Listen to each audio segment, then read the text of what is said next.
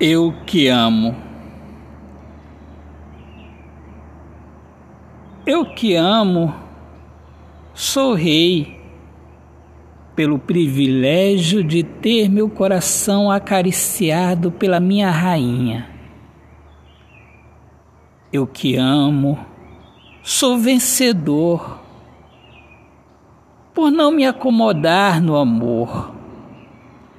Recebo o abraço do amor, eu que amo, durmo e acordo na casa maravilhosa do sorriso do amor, eu que amo, sou humano, conhecendo um pouco da grandeza de Deus na minha vida, eu que amo, tenho o privilégio de ser abençoado por Deus no amor.